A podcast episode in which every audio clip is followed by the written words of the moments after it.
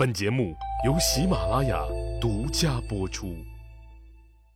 上一集里呀，我说到了管仲对三个危险分子的担忧。说完后不久，管仲就去世了。大概是管仲说的比较严重的原因，把齐桓公也给吓着了。于是他把树雕、易牙、魏开方全都给赶走了。但瞬间失去了三个人伺候的齐桓公呢，一时生活的很不习惯。每天都睡不着，吃不香，情绪波动也很大，内宫搞得也很不安定，甚至连朝政啊也都跟着混乱了起来。果然如管仲生前所说，失去了生活中的癖好，国君当得很没有乐趣，甚是无聊。虽然私生活这么不习惯，甚至有些个困难，但齐桓公呢还是咬着牙坚持了三年。再后来，齐桓公实在是忍受不了了，心想。管仲不免小心的过了头了吧？谁说他的话都可以信呢？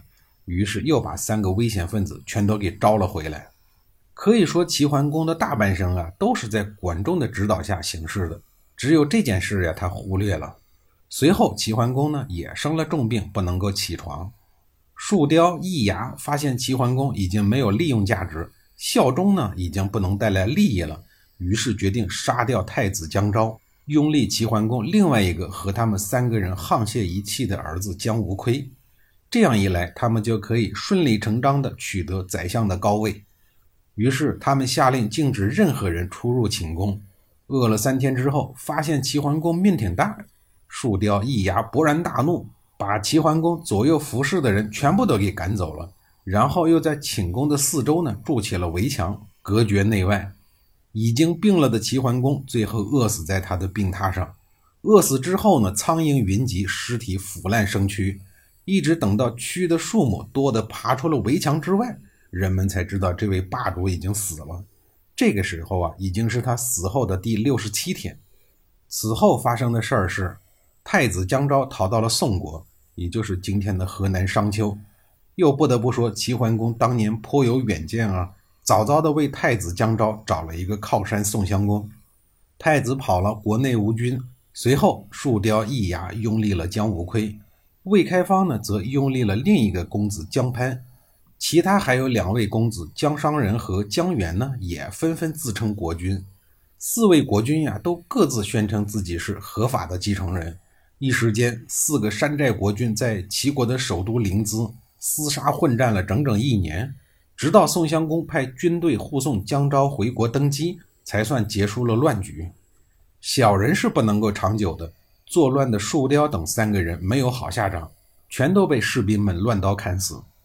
中国历史上第一个有历史记载的宦官树雕，终于命丧黄泉。好人虽然不一定有好报，但坏人啊，一定会遭到恶报。一连串的争位动乱，使得国力受到了很大的伤害。唯一安慰的是，靠着管仲建立的法治基础和雄厚的家底，齐国还是支撑了一阵子。令人惋惜的是，齐国长约四十年的称霸历史自此宣告结束。姜昭登基以后，视为齐孝公，但他的执政生涯呀，一直都活在自己的父亲的阴影之下。没办法呀，齐桓公在诸侯中的地位太高了，越比较越显出他的平庸。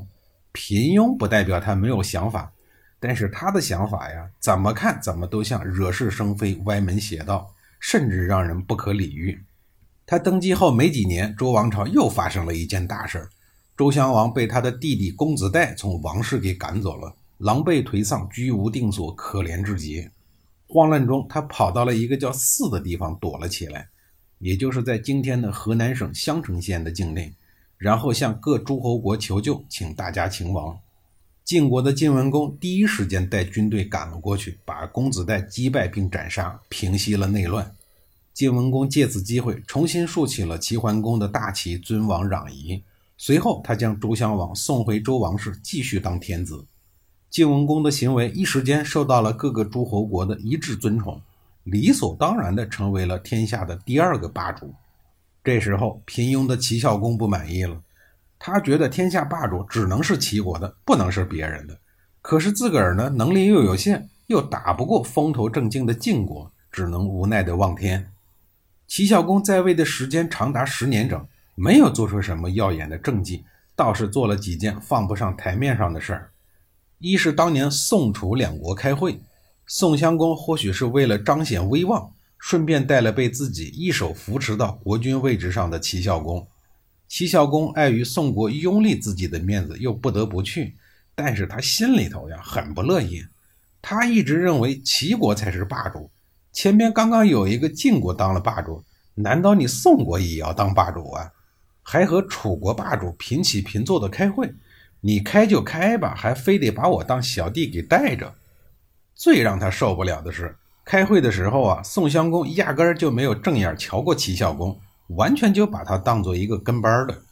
齐孝公对宋襄公的高傲到了忍耐的临界点，如果不是眼下的力量不够，估计他当场就会还以颜色。但仇恨的种子一旦播下呀，就会生根发芽。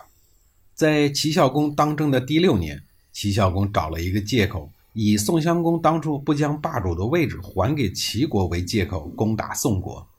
这个时候的宋襄公已经被楚国人修理了一次。再加上忘恩负义的齐孝公又跑过来打他的国，抢他的钱，伤他的心。没过多久啊，在箭伤的作用下，他就去世了。第二件比较荒唐的事是他执政第九年时发生的，还是因为霸主一位心理失衡所造成。想当霸主就得有威望，就得有强大的军事实力，可是要和晋、楚这样的大国硬碰硬，又占不到便宜。宋国虽然就在身边。那也不是自己一口就能吃得下的，那怎么办呢？一番琢磨以后，他将枪口对准了相对弱小的鲁国，说干就干，当机立断呀。随后，他就带着部队浩浩荡荡的去鲁国准备搞事儿，结果呢，啥也没捞着，还创造了前面所说的那个有恃无恐的典故。